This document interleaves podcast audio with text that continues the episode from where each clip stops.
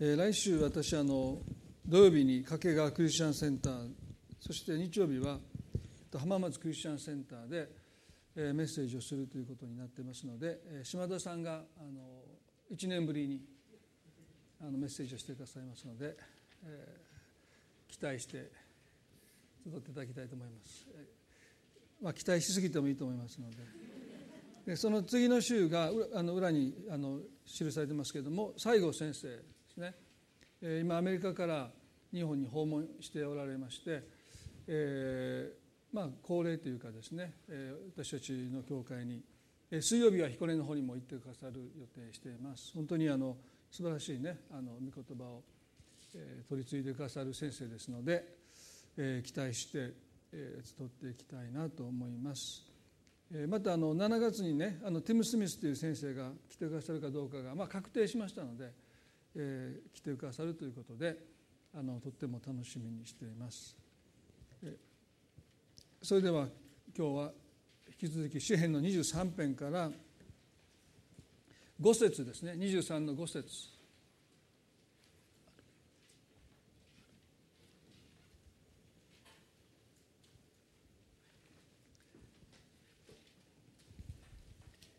詩篇の23の5節をお読みします。私の敵の前であなたは私のために食事を整え私の頭に油を注いでくださいます。私の杯はあふれています。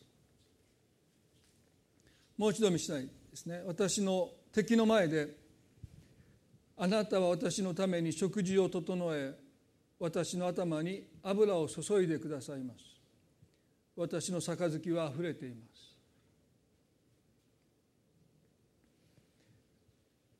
詩篇の23編は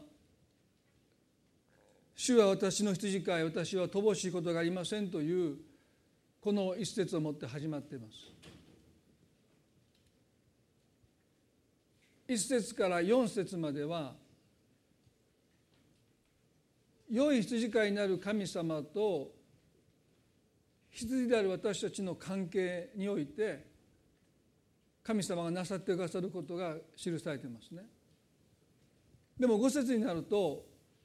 羊飼いと羊との関係というよりは食事を整えてくださる給仕する神と給仕される私たちの関係に移行していきますあなたは私のために食事を整えてくださる、まあ、神様は旧約をあるいは新約を通して私たちを養ってくださる方として描かれてますね。これは開かなくてもいいですけども出エジプト記の16章の35にはこう書いてます。出エジプトの16の35でイスラエル人は人の住んでいる地に来るまで40年間マナを食べた。彼らはカナンの地のに来るまでマナを食べた。40年間神様はある意味で約束の地の前まで来ていながら反逆して荒野へと戻っていったこの民を見捨てず毎朝毎朝を持って食事を整えてくださった、食事をすることにおいてイスラエルの民は何一つ苦労しませんでした。そして約束の地に入って自分たちで地を耕して種をまいてそして最初の収穫を手にした時にマナはやみました。それまでの間40年間神様はマナを持って食事を整えてくださった。新約においてもイエス様のあの5,000人を養ったパンと魚の奇跡そういう季節が2度聖書に記録されてますけどもそこにも食事を整えてくださる。養ってくださる。私たちの必要を満たしてくださるね。マタイの6の31では何を食べるか何を飲むか何を着るかなどと言って心配するのはやめなさいとイエスはおっしゃった。ガリア地方の困窮した生活の中にいる人々に向かって何を食べるか何を飲むか何を着るのかなどと言って心配するのはやめなさいとおっしゃった。こういうものは皆違法人が切に求めているものなのですとおっしゃったんですね。ですからここにおいてもイエスは食事を整えてくださる神ですね。養ってくださる神ここでイエスはね何も食べるもの飲むもの着るものの心配してはならないと言ったんじゃなくてこの切に求めているという言葉はですね絶えずそのことで思いと心を満たしている。朝から晩までそのことばっかり考えているんですね。皆さんのお子さんがですね勉強も手につかないで今日本当にご飯にありつけるんだろうかと朝からずっと心配してたら親は何て言いますか？あなたね心配することが他にあるって。もっと勉強のことを心配しなさいって普通言うわけでしょ。ね、もう学校に行ってもね家帰ったら夕食あんのかな、ね、もうこの体操服結構ボロボロやけどこれ破れたらもう買ってくれんのかなみたいなことをもうずっと子供が心配したら親はもう呆れ果てますよね。そんなことはねお父さんお母さんが心配することなんだからあなたはね学生なんだからちゃんと勉強のちゃんと心配しなさいと普通言うわけでしょイエスはここで全く同じことをおっしゃいましたね天の父はそれらがあなた方に必要であることを知っておられます。私たちはね他に心配すべきことがもっとあるんです。他に心を配るべきことがもっと他にあるのに私たちは、ね、何を食べるのか何を飲むのか何を着るのかと私たちがもし心配ばかりしているならばね皆さんのお子さんが、ね、朝から晩まで食べ物のことで心配で勉強が手につかない。もう勉強できへん。どうして？いや今日夕食があるかどうか。心配で心配で。勉強なんかしてるとこじゃないなんて言ったらですね。もう親としてはもうね何を言ってるのってね。そんなことをお母さんが心配することに言うと思うんですね。イエス様ここで神様私たちの必要を知っててくださって私たちの養っていてくださる。ですから詩篇の23の5で「あなたは私のために食事を整える」ということはねそれはもちろん神様が私たちの必要を知っててくださって私たちを養ってくださって私たちを生かしてくださって、えー、そういうことをダビデがここで言ってるだけではないんですね。それはとっても大切な私たちの確信です。ね、神様が私たちの必要を知っていてくださる。で私たちですら自覚していない必要があるんです。これから1年後5年先10年先私たちに何が必要なのか私たちはそのことすら知りませんね。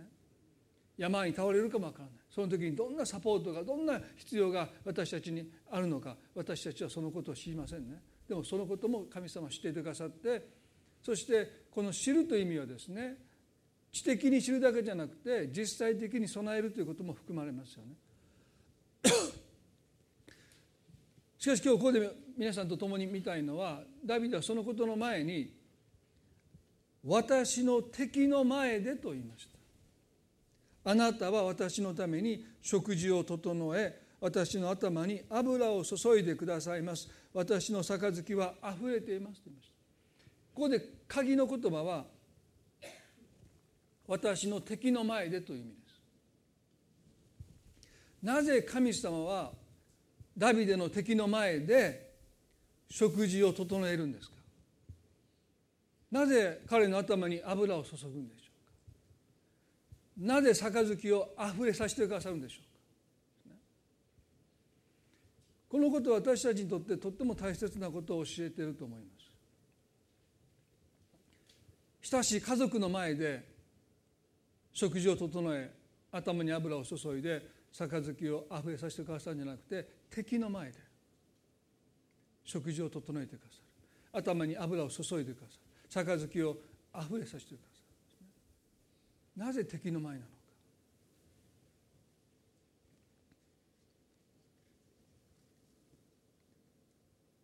詩篇の仲介書がたくさん世に出ていますけれどもその多くを私はまあ、読んでこの箇所をどのように解釈しているかですね。でもまあどの仲介書にももうこの箇所に対するなぜ敵の前で神様は食事を整えるのかということに対して、まあ、私の疑問に対して答えてくれる仲介者がなかったので自分が勝手に作りまし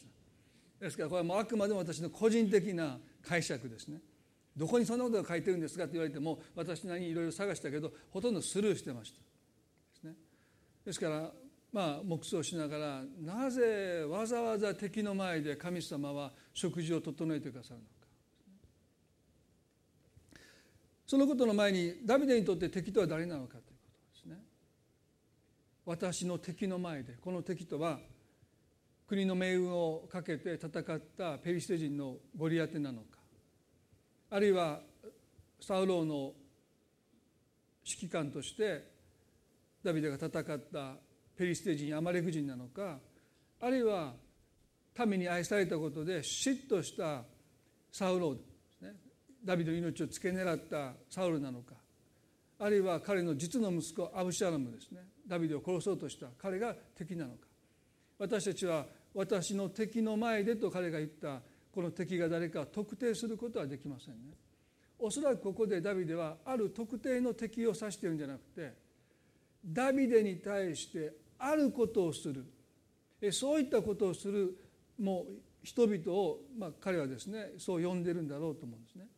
で支援にはたくさんの敵という言葉が出てくるんです。もう他の聖書の箇所よりももう敵だらけですね。でその中で私は一つの箇所を取り上げたいんですけどそれが詩篇の42の10節です。これはダビデが書いた詩篇ではありませんけども私に敵対する者どもは私の骨骨が打ち砕かれるほど私をそしり一日中お前の神はどこにいるのかと私に言っています。我が魂をなぜお前は絶望しているのかなぜ見舞いで思い乱れているのか神を待ち望め私はなおも神を褒めたたえる私の救い私の神をと言いました。お前の神はどこにいるのか。これが敵の蔑みでした。イスラエルが霊的に堕落するといつも矛盾の中に陥ります。本来この「お前の神はどこにいるのか」というこの言葉は偶像崇拝者に向けて語られる言葉ですね。これは契約の民天地万物の神を神とするイスラエルの民が偶像を拝む神々人々に向かって言うべき言葉です。お前の神はどこにいるのかと。でもそのイスラエルが言うべきこの言葉を彼らが浴びせられてるんですね。ということはそういう状況の中に彼らがいたということです。お前の神はどこにいるのかというそしりを受けなければならないような神の民であるまじき状態です。あなたがクリスチャンであるというならばどうしてあなたの身にこんなことが起こるんですかと神を神として認めない人々に言われる言葉ですよね。ですからダビデにとって、まあ、あるいはこの詩篇の著者はですね正直に「我が魂をなぜお前は絶望しているのかなぜ見舞いで思い乱れているのかなぜ神様の前で確信をあなたは失っているのか」皆さん私たちの人生にもそういうことがありますよね。お前の神はどこにいるのかとこの文字通りの蔑みの言葉を投げかけられることはなくてもですねそれに近いようなあの十字架の上であなたがイエスに向かってあなたが神の子ならば救ってもらえて言いました。神の子がなぜ十字架で多くのものをあなたは救ったけど自分を救えないでいるんですね。敵の嘲笑い返す言葉がない。私たちも神の見前で思い乱れてしまう。確信を失いそうになる。そういう状況の中に置かれた時これが私の敵の前でという。敵の蔑みの前で嘲笑いの前で神様あなたは私に食事を整え私の頭に油を注いでくださいます。私の杯は溢れています。これはねダビデにとってはね反撃の言葉なんです。お前の神はどこにいるのかと言われて最もらしいね、もう返す言葉がない状況の中に彼がいました。でその状況の中でダビデは反撃の言葉としてこの言葉を語ったんじゃないかなと私は個人的に思うんです。敵に対して、ね、圧倒的に不利です。お前の神はどこにいるのかということはそういう状況ですね。神様が助けてくださらない。神様が見捨てたと思えるようなそういう状況の中で神様はあえてわざわざ食事を整えてくださる。頭に油を注いでくださる。杯をあふれさせてくださる。皆さんね私たちが人生の中で困難に直面するとその問題の大きさに深刻さに圧倒されるとまず私たちはね食欲を失いますよね。もう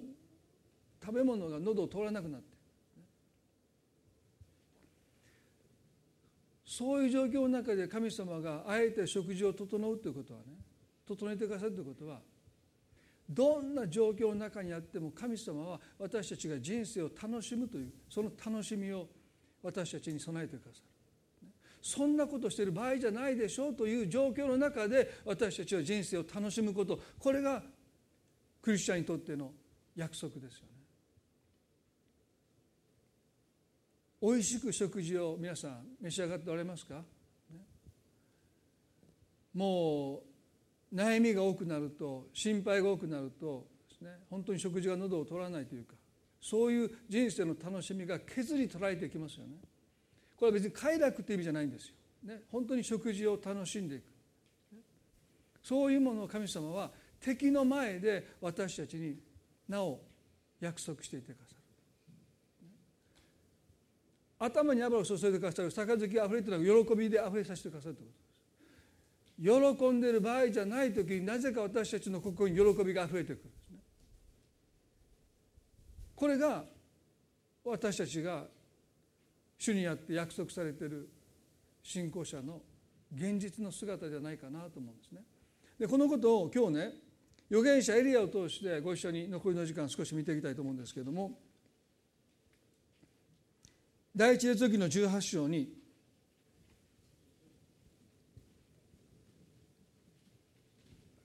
預言者エリアという人物が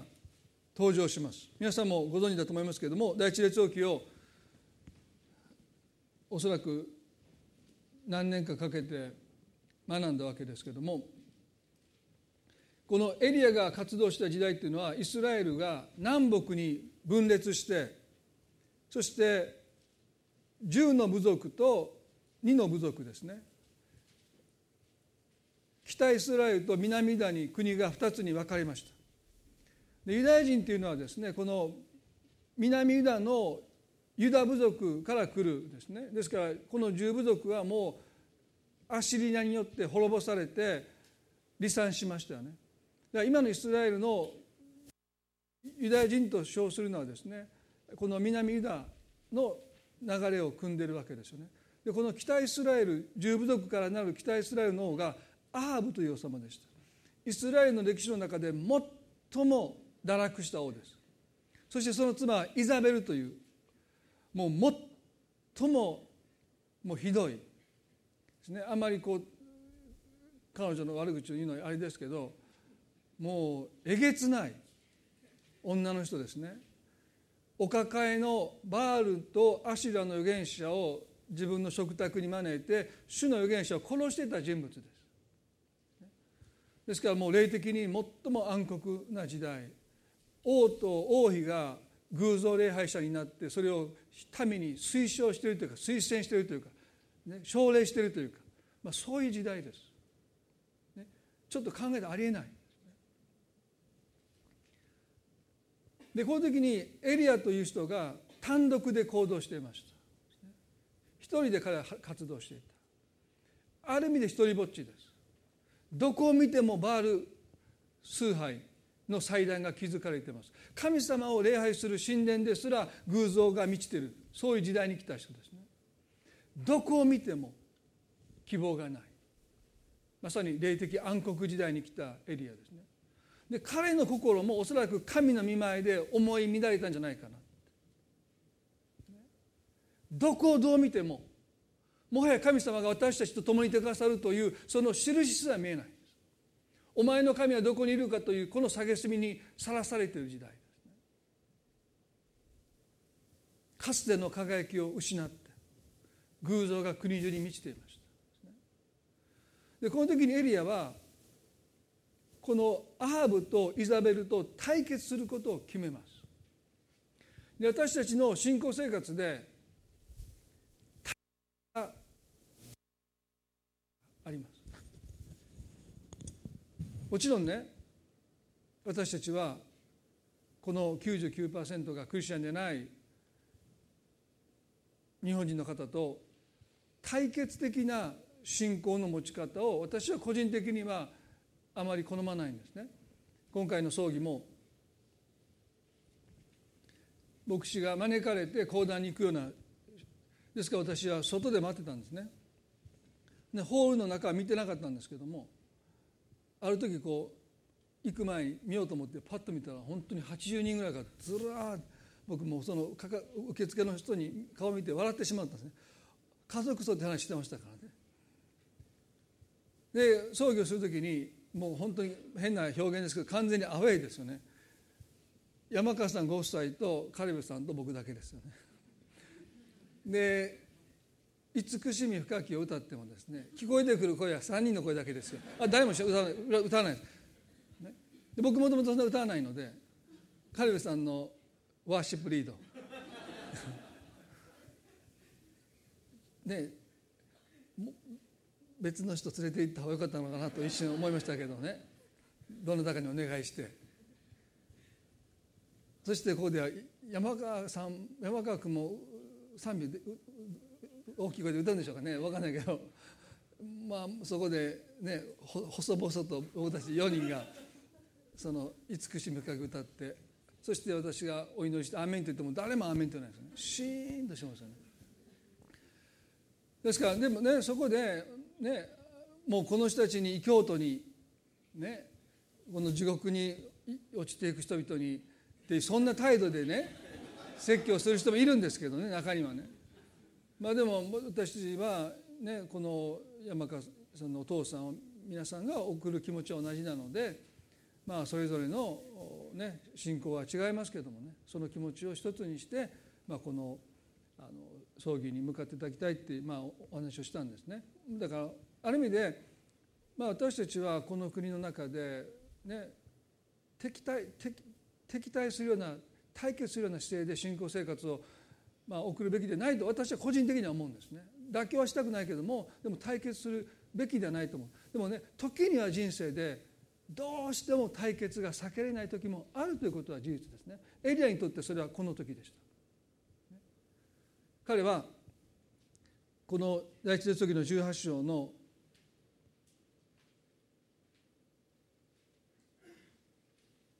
19でねさあ今人をやってカルメル山の私のところに全イスラエルとイザベルの食卓につく450人のバールの預言者と400人のアシラの預言者とを集めなさいと言いました。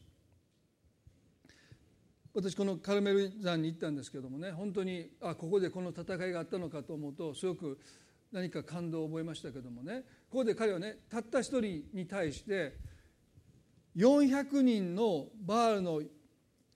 450人のごめんなさい450人のバールの預言者と400人のアシュラの預言者合計850人の預言者を集めるようにエリアが要求したんです。1対1の対マン勝負じゃなくて1対850です。なぜこんな戦いをエリアが彼自身が求めたのか。1対850人の預言者との戦いをエリアがここで求めたのは彼は圧倒的な勝利を願ったからです。圧倒的誰の目にも明らかな勝利を彼がここで願った。聖書は私たちに約束しています。ローマの8の37で。ローマの8の37で私たちは私たちを愛してくださった方によってこれら全てのことの中にあっても圧倒的な勝利者となるのですと書いてます。圧倒的な勝利者というこの言葉はたった一つの言葉から出てるんですけど聖書の中にこの箇所しか書いてないんですね。圧倒的な勝利者。で圧倒的な勝利者とはどういうことかというと、ね、もうギリギリとかですねなんとかとかですねそういう勝利じゃないんですね。もう日本語の字がおそらくとても分かりやすいですね。私たちをね打ちありとあらゆる問題がここで圧倒されてで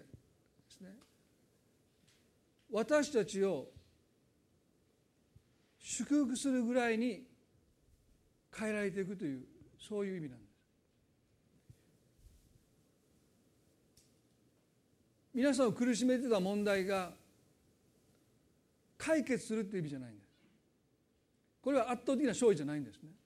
ですからクリスチャンが約束されている勝利とは問題が解決するというレベルじゃないんです。もちろんそれは一番下のレベルとして考えてもいいと思いますね。悩み事や問題が解決していく。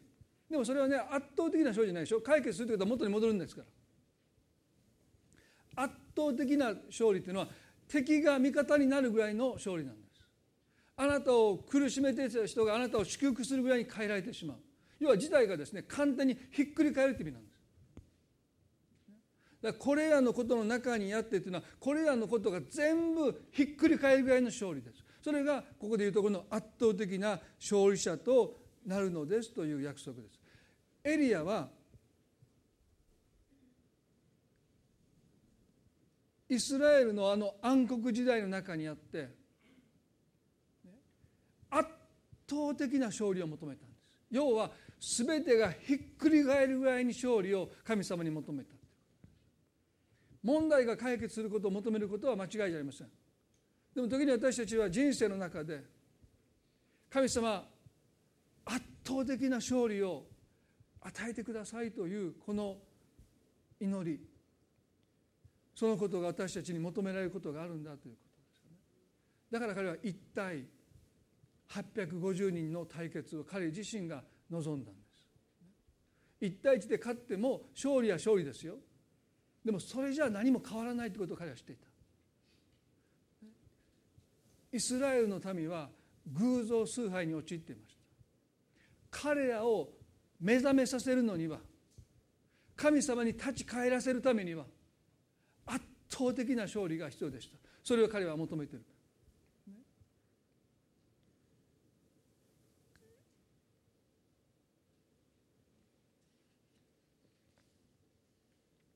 18の21で。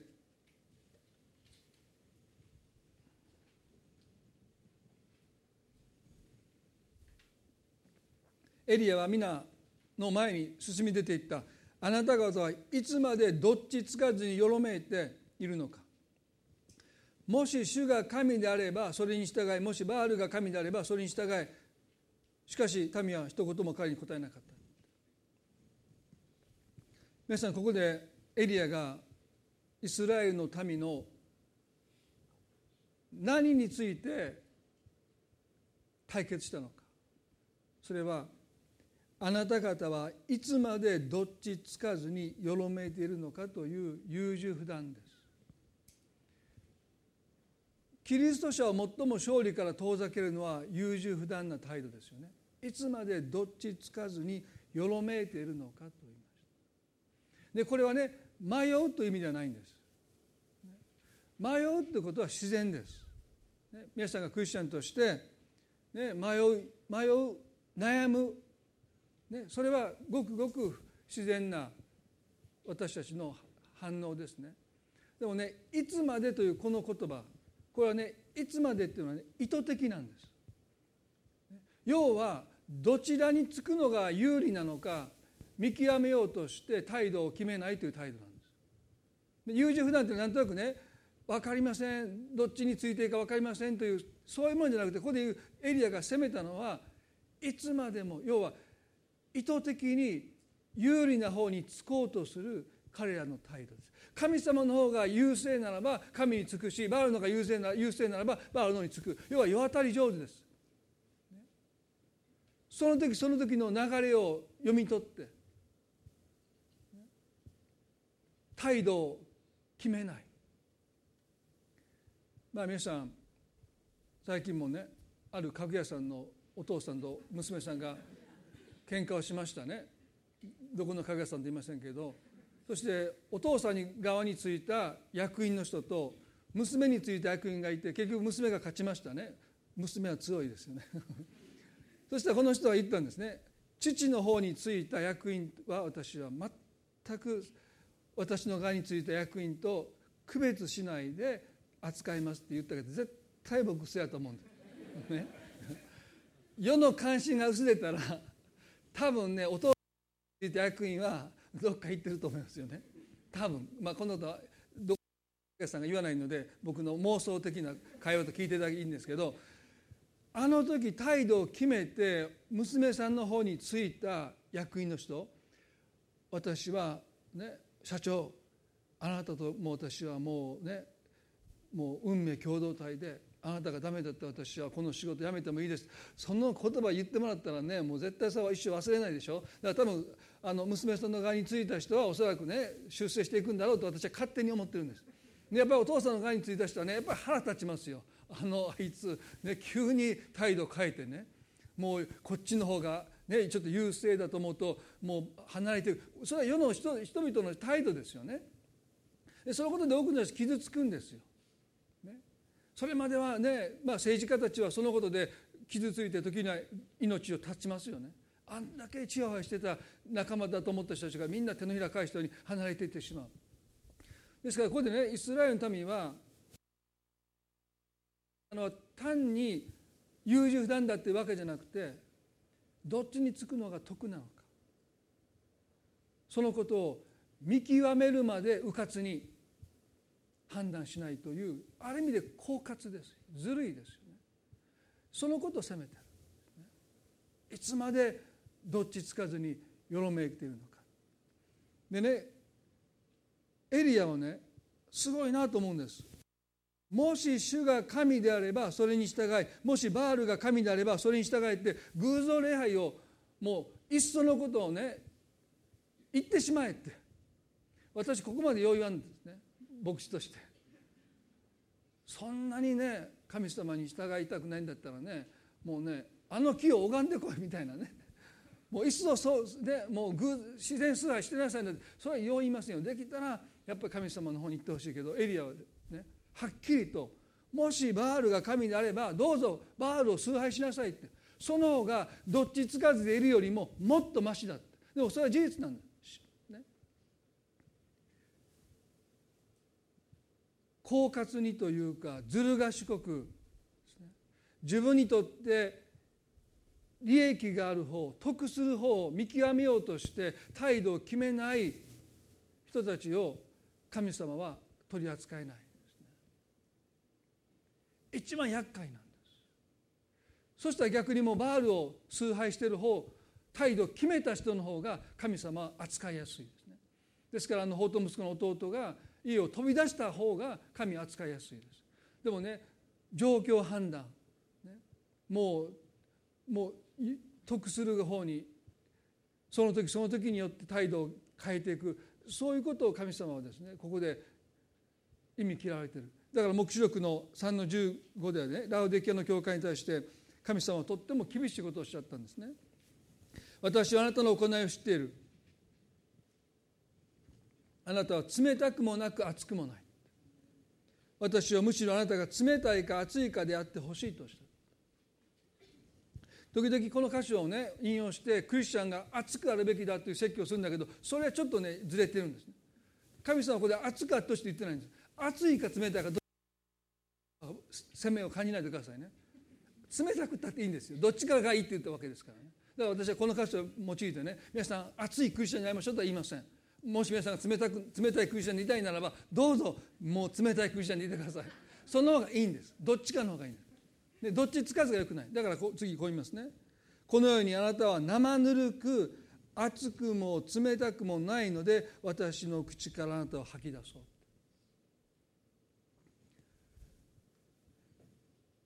ここで問題とされたのは生ぬる英語ではルークウォームですね。口から吐き出して何かすごく厳しいように聞こえるんですけどそれは嫌いで吐き出すんじゃなくて吐き出すしかないから吐き出すんです。そういうものを神様は嫌いで吐き出すんじゃなくて受け付けられないんです。生ぬるさっていうもの、皆さんも経験あると思いますけれども例えばサウナに行ってねまあ私サウナの話が多いんですけどねもうジムに行きますからねもうビールを楽しみにサウナで悶絶してるおじさんたちがいっぱいいるんですよ。もう死ぬんちゃうかって血圧上がりますからね。だからもう無理に長長くいないでくださいと書いてるんだけどももうあのサウナ出たのビールが美味しい美味しいってですねもう20分とか30分顔真っ赤っかにしながらですねもうその人たちがねその冷たいものを、ね、一気に飲み干したいって言ってもうサウナでねもう苦しんでる姿を見てもっと他に苦しむことがあるんじゃないかと思いながらですね もう他にやることあるんじゃないかと思いながらですねまあ早く帰ってもうちの家内がね早く帰ってくるなんて言うのでって言ってねもうなんかもう朝も来て昼弁当食べて夕方までいるみたいな人がよく何人もいるんですね。まあ、こうなりたくないなとちょっとこうになると思いながらですね。でも私ももしかしたらそうなってるかも分かりませんね。朝から晩までずっとサウナにいるみたいな、まあ、そういうふうになりたくないんですけども、まあね、ねその人たちがですねもうもう汗を出し切ってですね。でも家に帰ってもう、ね、ビールでももうコーラでもいいですよね。プシッと開けて注ぎ込んだらですねもう生ぬるいビールですね。奥さんが入れるの忘れてた。慌てて帰ってくる音が聞こえたからそのもうあの階段のとこで入れたみたいなんですね。いつも言ってるやんもうもうもうジム行くその時にちゃんと入れといて冷やしといてやみたいな。でも奥さんがてっきり忘れててあやばいと思って入れた瞬間みたいな。でもなんか触った時は水滴があって冷たい感じだけどもう中が全然冷えてない時ね。その場では吐き出さないけど飲むのも悔しいですよね。絞りだ絞り出した汗をこんな生ぬるいビールとかコーラで満たしていくっていうのはなんかそういう意味でこう多分ね洗面所とかどっかでバーって吐き出すと私は思う。でここで問題はですね、まあ、ビールが、まあ、あるいはコーラがですねそれ自体が問題じゃなくてあくまでも生ぬるいってことが問題です。なぜ吐き出したのかそれそれ自体が嫌いじゃないわけじゃないんです。でも生ぬるいないんです。神様ラーデケの教会に対その存在嫌ったわけじゃない。愛でも生ぬるいから口から吐き出された。ラウデケというこの町は、ね、遠くからこの水源から水を引いてたんですね。で数キロと言われてますけどもでこれは土の中を、まあ、水が通ってくるシステムを彼が持っていたんですね。ですから湧き水その場で飲めば冷たいですね。もう喉を潤してくれるような湧き水があるんですけどもなんせ数キロもその水が流れてきますので時間の経過とともにまあぬるくなっていく。プラスまあ地熱で温まってですねもうもう生ぬるいもう、ね、本当にもう中途半端なぬるさ。である説によるとこのミネラルとかいろんなその温泉に含まれているようなそういうまあちょっと味がですねあの温泉の水に近いようなですね鉱物というかですねそういう味が鉄の味がしたりちょっとこうでもそれがね熱ければあるいは冷たければ飲めるんですけどもうぬるければぬるいほどその嫌な味がですね際立ってくる。だから人々はそれを口にすぐしなかったんですね。沸騰して飲むかどこか日陰で冷まして冷たくして口にしてたんですね。でそういう町だった。イエスはそのことをあえて用いてあなた方が普段その水を生ぬるい水を飲まないようにですねあなた方がそれを沸騰させるのか冷たくするかのようにね私はあなた方にもどっちつかずでいてほしくない。私につくなら私についてきてほしい。バールにつくならばバールについてほしい。態度決めなさいっておっしゃった。皆さん今日ねこのエリアがそのことを民に言ったんですけど民は一言も彼に答えなかった。18の21ですね。一言も答えなかった。彼らはエリアとバールとアシュラの預言者の戦いの結果を見て態度を決めようとしていた。でこの時点でアウトなんです神に従うっていう決断は勝利が確定してからするもんじゃないんです。神に従うっていうのは神の勝利をまだ見ぬ時に信じて決断しないとその決断は全く意味がないんですね。でも彼らはね一言もエリアに答えなかった。結果を結果待ちです。でもねエリアは勝利したんですね。で彼らは神を選ぶんだけどもその信仰では長く持ちませんでした。またアハブとイザベルが力を増したと思った瞬間民はまた神を捨ててバールに従っていったんです。問題は結果がまだ出ていない時に神につく決断を態度を決めることです。でも彼らはそれをしませんでした。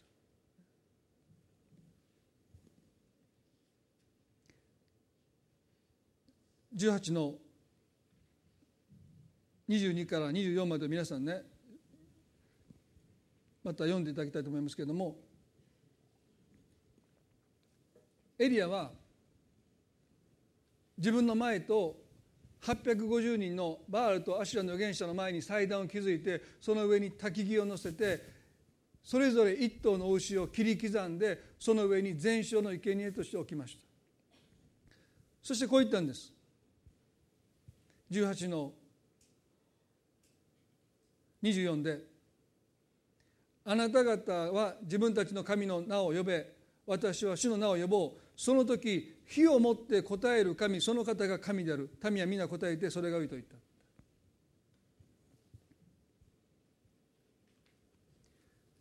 ここでエリアは火をもって答える神が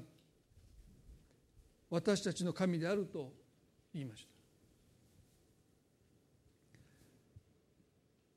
旧約の中に神様は火をもって答える神としてご自身を表していないんですね。でもここで彼はねなぜそういうことを申し出たのか。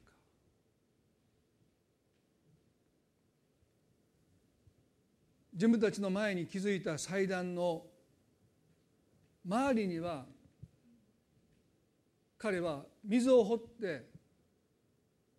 そこを水で満たすようにも言いました。それは明らかに天から火が降ってきてその全焼の生贄を燃やす限りですね。人がごまかして、ね、祭壇に火をつけることがないように彼はその周りに水を張り巡らします。である意味でエリアが何をしてるかというとごまかせない言い訳ができない、まあ、退路を断つというかね本当に神様が火を持って答えてくださらなければ勝てない。そんなことを条件として掲げてもし神様が火を持って答えてくださらなければ彼の命はそれでおしまいですでもなぜここで彼がそんなことを求めたかというと、ね、皆さん私たちの信仰生活の中でこれは本当に神様しかできない神様がしてくださったとそういうことを私たちが確信できる一つの印ってものが必要なんです。いつもいつもそんな印を求める必要はないと思いますけれども皆さんね時にはねある人が病気になります。そしてまあ、この教会でもそうですけどがんになって例えば癒された。でその時にいろんなことが考えられますよね。もちろん神様癒してくださった、ね、あるいは受けてこられた治療によって、ね、がん細胞が消滅した。全ての人生の出来事はいろんな条件が重なり合って絡み合って一つの結果となっていきます。皆さんがイエス様と出会って救われたのも突然神様が現れて私が神だっておっしゃったわけじゃなくて皆さんの人生の中でいろんなことが絡み合ってというか重なり合って一つの結論に至っていくだから人生とはそういうもんですよねでもエリアはこの時ねある一つの確信が彼に必要でした。彼の心も神の見舞いで思い乱れていました。どこを見ても偶像だらけです。本当に神様がまだ国を見捨てていないのか。彼自身印を必要としていました。イエスの時代パリサイ派の人々や宗教家たちは印を求めたんですけどその印を求める態度とは違いました。彼らはですねその印を見ても信じることはしませんでした。でもエリアはこのお前の神はどこにいるのかというそしりの言葉を彼自身が浴びせられてどこを見ても神様が私たちを見せたとしか思えないこの状況の中で彼には確信が必要でした。一人で戦っていく確信です。あなたがなおこの国の神でいてくださることすなわちこの国を支配してこの全ての状況を見ての中に置いてくださることをどうしてもエリアは確信したかった。それで彼はね別にバールの方につく気持ちはありません。神の前に自ら置いてるんですけどそれでも彼の心が揺らいでるんで。皆さんそういうこと経験するでしょ？神様を信じると決心をしてるんだけどそれでも心が揺らいでしまう。本当にこれでよかったのかな。本当に大丈夫かな。でその時彼はねあなたに心を定めるためにもうこれから何があってもどんな状況になっていってももう私はあなたしか選ばない。それで殺されるならば本望です。もう私が心を定めるために彼は神様に印を求めたんだと私は思います。火を持って答えてくださる神様。で彼はこう祈るんです。ごめんなさい。その後ですね。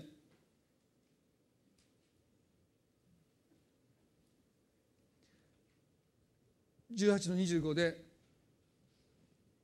エリアはバールの預言者たちに言ったあなた方で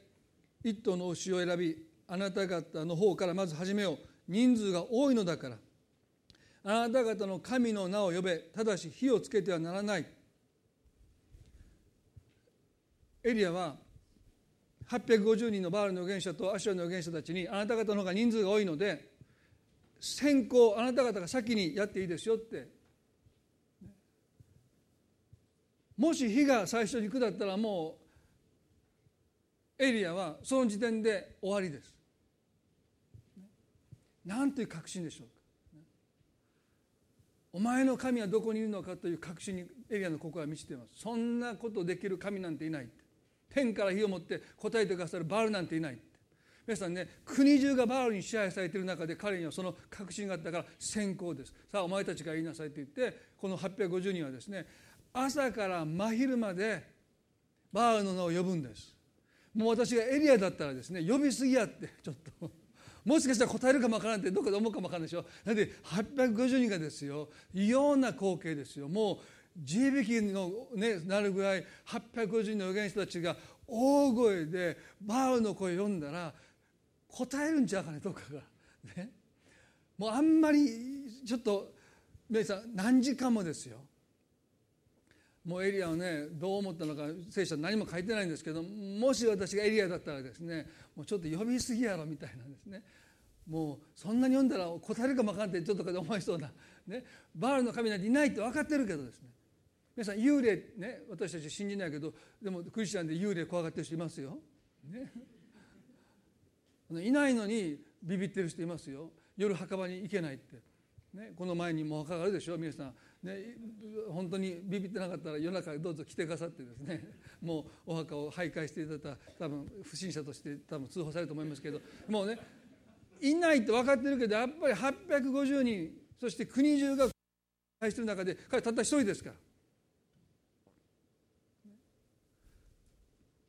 預言者たちはお昼までバールの名を呼び続けます。でここからがね彼のすごいところですね。27で真昼になるとエリアは彼らをあざけっていった。もっと大きな声で呼んでみよう。彼は神なのだからきっと何かに没頭しているか席を外しているか旅に出てるのだろう。もしかすると寝てるかもしれないから起こしたらよかろうって。もう超強気ですよね。あの詩篇の23の5節。私の敵の前であなたは食事を整え私の頭に油を注いでくださいます。私の杯はあふれていますというのはまさにねどう見ても圧倒的に不利な状況で神様は私たちの中にこんなにも余裕ゆとりです。お前たちの方から人数が多いからって言って先行明け渡してそして朝から真昼まで850人の原始者がバールの名を呼んでる。でその光景を見ながらですねこんなこと言うんですよ。もっと大きな声で呼んでみようって。声が小さい声が小さいって。もう余裕しゃくしゃくですね。もっと声が出るやろってね。そして挙句の果てにはですねこの蔑みです。まあ僕はあんまりねクリスチャンがあの敵対的になったらダメだと思うんですけどでもこれぐらいのゆとりをやっぱ持っていくべきですね。この国でクリスチャンとして生きていくためにはね。ここでこういうんです。彼は神なのだからきっと何かに没頭してるか。でここにきっと何かに没頭してるかっていうのはねある聖書学者ねこれ便所で決まってるというあのこれが本当に意味だって言うんですよ。ね、何か考えて没頭してるんじゃなくて便所に行って決まってるんだって。もうこれほどですね痛烈な批判の言葉はないですね。大層お腹がね便秘気味でねもう多分トイレで決まってるからもっと大きな声で言わないと出てきてくれないみたいなことをここで言うわけですね。まあちょっと品がないかも分かりませんがでも何かクリスチャンは品ばっかり身につけてですねこういうずうずうしさというかですねこういうまあ開き直りというかですねこういうゆとりそういうものがやっぱり私たちに必要なんだろうと。困難の前であんまり品よくしているだけじゃなくてねもうこういう図太さっていうものが私たちにやっぱ必要なんだろうと思うんですね。でそういうものを神様が与えてくださろうとしてる。敵の前で食事を整えてくださるっていうのはそういうことですよね。あんた神経ずぶといなってこんな時によう食事できますんだってもういやもうおいしいおいしいって食べれるぐらいに私たちは多分なるように神様が願っていてくださる、線の細いクリスチャンではなくて、ね、ずぶといそれはね態度が横兵とか態度がですねっていう意味じゃなくてね本当に主の勝利を確信してそんなことしてる場合じゃないでしょっていう時に私たちは人生を楽しんでいく。ね、まあこの教会で、ね、障害者を持って育ててる方がこういうことをおっしゃったの私ね本当にいつも思うんですね。楽しくしてると非難される。あなたそんな状況の中でね人生を楽しんでいることに対して冷たい言葉を投げつけられるってことをおっしゃった時にねでもねそれが証ですよねクリスチャンのね。もう泣きべそでもう嘆きながらじゃなくて本当にどう見ても困難なんだけど本当に人生を楽しんでいる姿はですね時には反発を買うかも分かんないでもねそういうある意味での心のゆとりっていうものを神様私たち一人一人にあえて敵の前で用意していてください問題の前で神様そういうゆとりを私たちにくださる方なんだ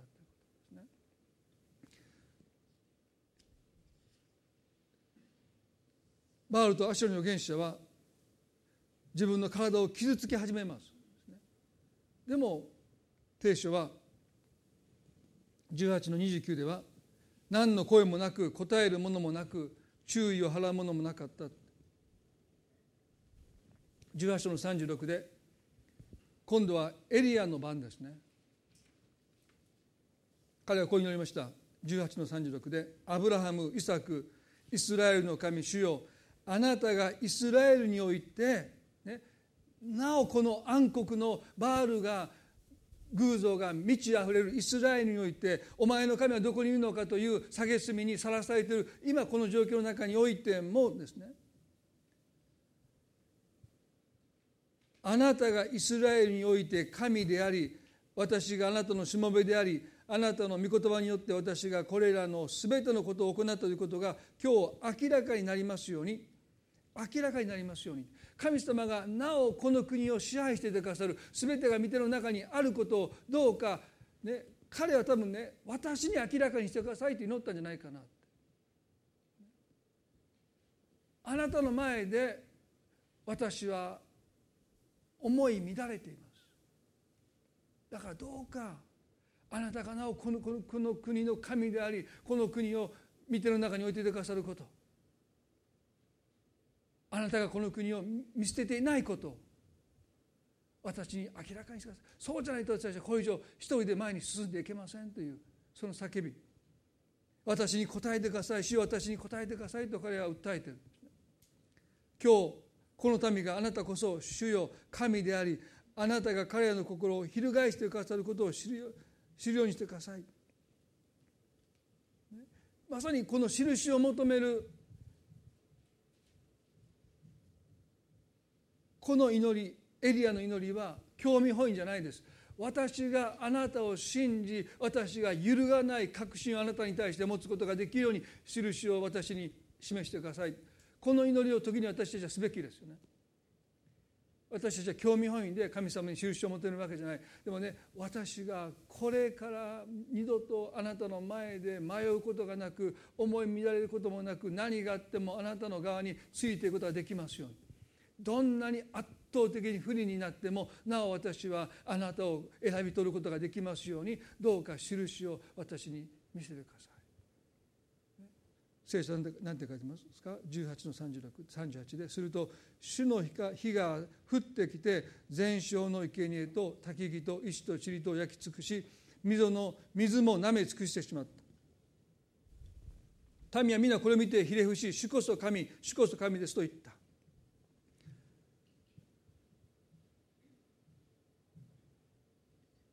火から天から火が降ってきてエリアの前にある全焼の生贄を焼き尽くしてそれだけじゃない、ね、そこにあった石も、ね、何もかも水を溜めていたその水も全部舐め尽くしてしまったと書いてます。そして民はそれを見て主こそ神主こそ神ですと告白しました。後にこの告白が覆されるんですね。どうしてか。この奇跡を見て彼らがこの告白をしたか。でもこれではダメなんです。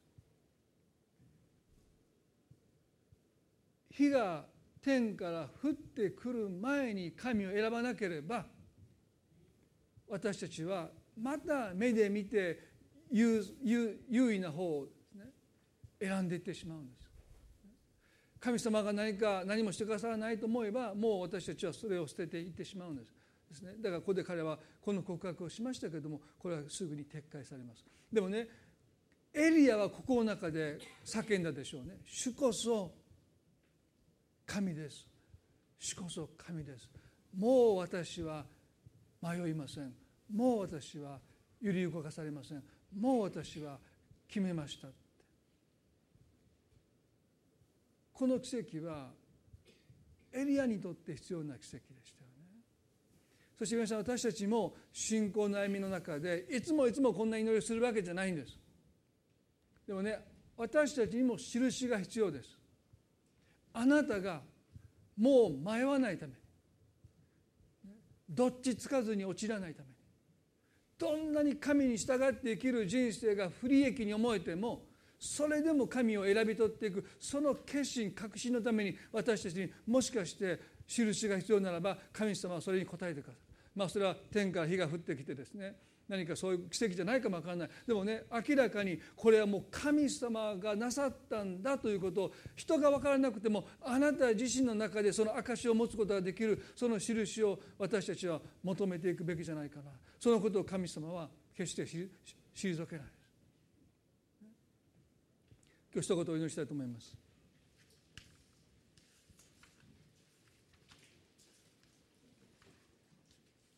どうぞ目を閉じて。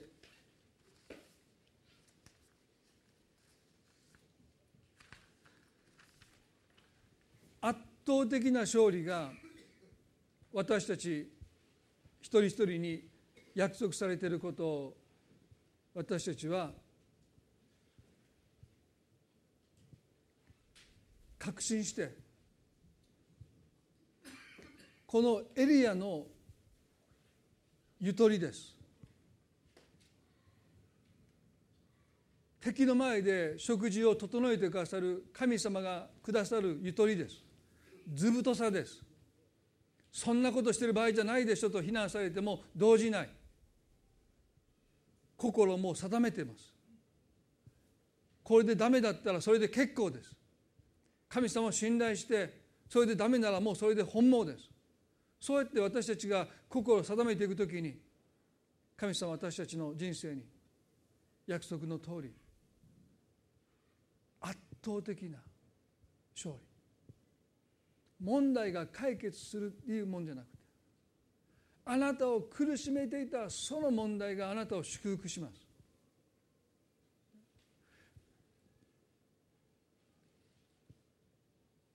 覆っていくという勝利です。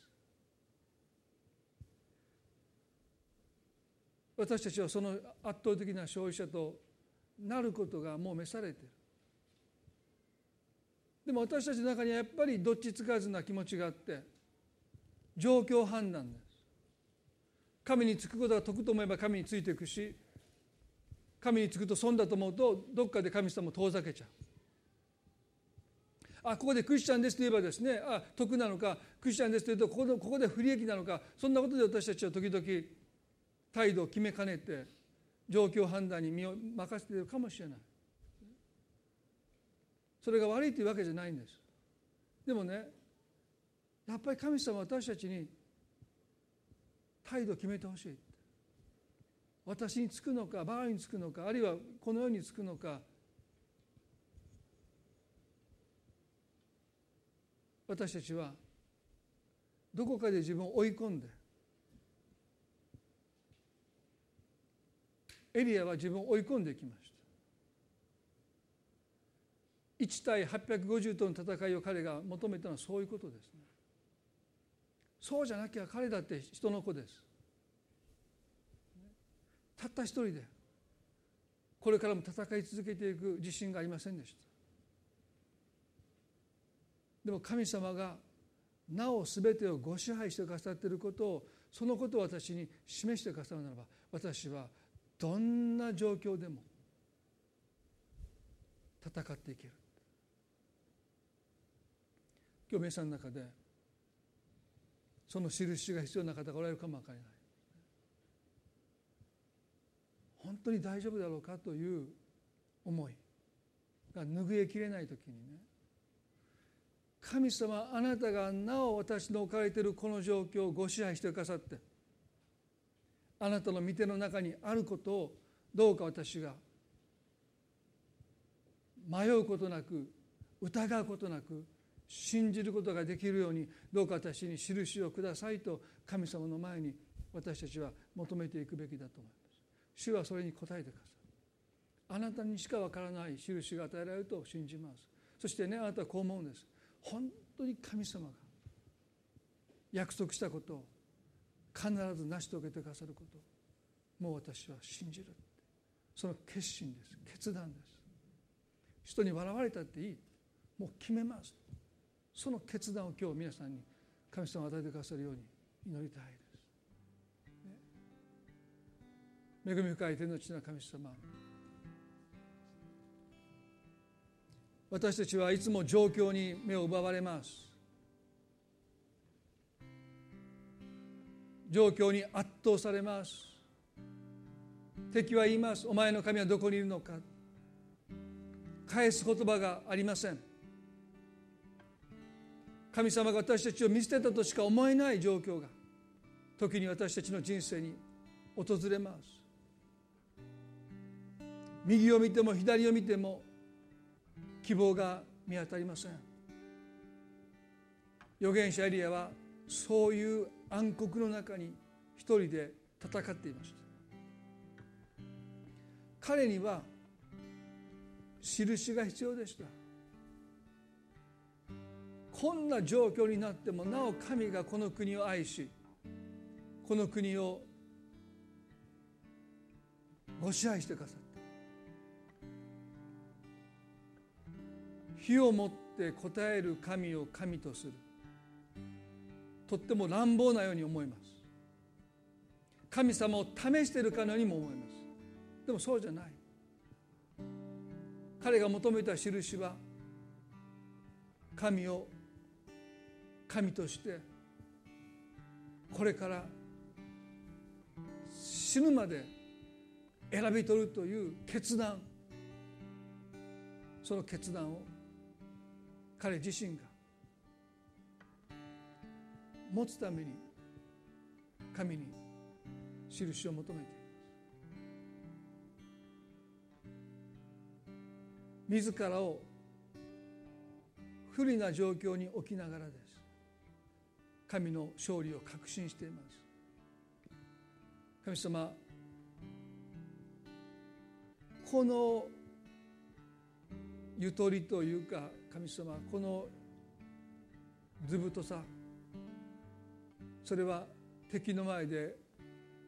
私たちのために食事を整えてくださるという神のなさる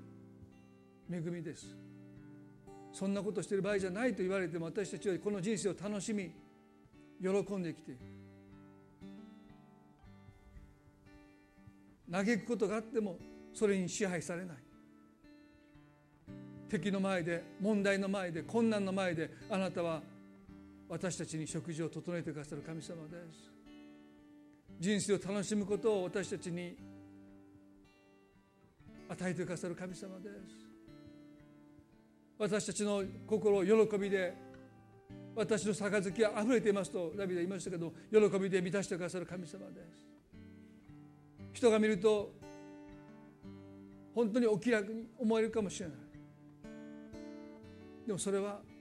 私たちが楽観的だからじゃないんです。神様がそのゆとりを私たちに与えてくださるから。今日主よこの中で敵の前で問題の前で絶望している。我が魂をなぜ絶望しているのかなぜ思い抱いているのかと私たちだってそういうことを経験しますが私たちの反撃の一撃があります。神様が私たちを圧倒的な勝利者とするともうすでに決めていてくださる。これはもう決まってる。確定してる。これは覆せないんです。主どうぞ。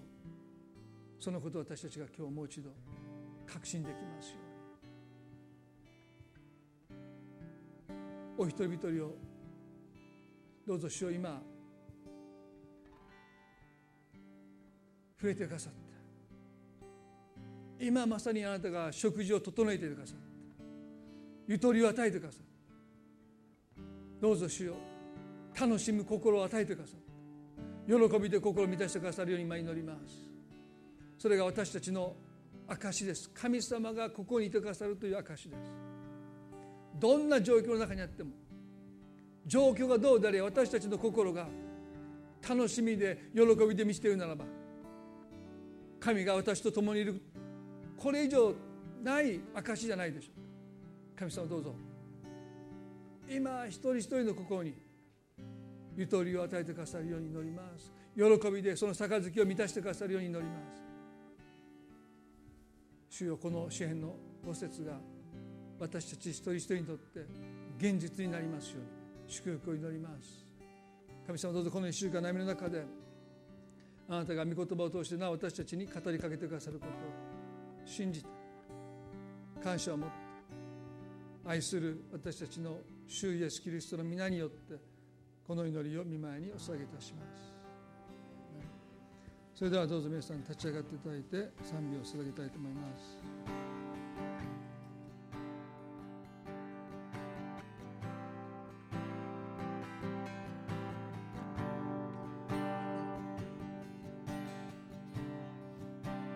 誰もが必要な揺るがない愛。注いでください。誰もが必要な救い主の許し。この国の希望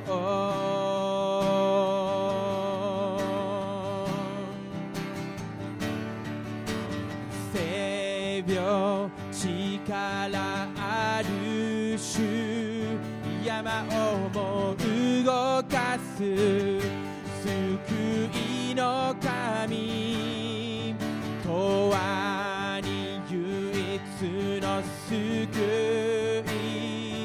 墓を打ち破りよ。みがえられた恐れも過失もそのまま受ける主よ満たしてください。すべての歩みであなたに従い我が身捧げます。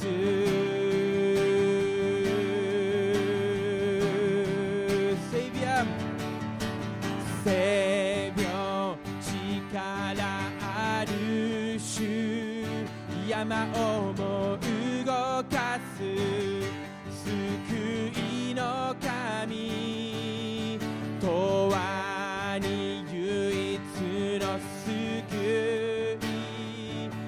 墓を打ち破りよみがえられた。セイビア性病力ある主。山をも動かす救いの神。永遠に唯一の救い。墓を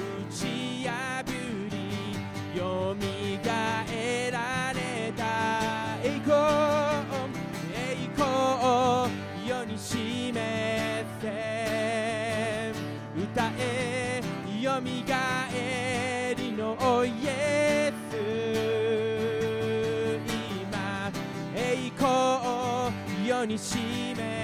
せ歌えよみがえりのイエス今栄光栄光を世に示せ歌えよみがえりのイエス今栄光を世に示せ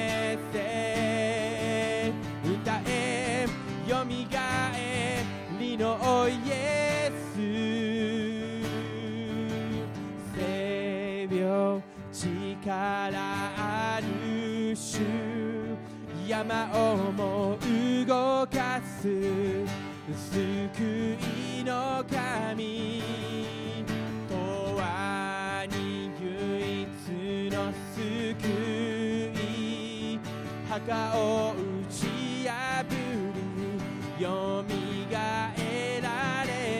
墓を打ち破りよみがえられた。墓を打ち破りよみがえられた。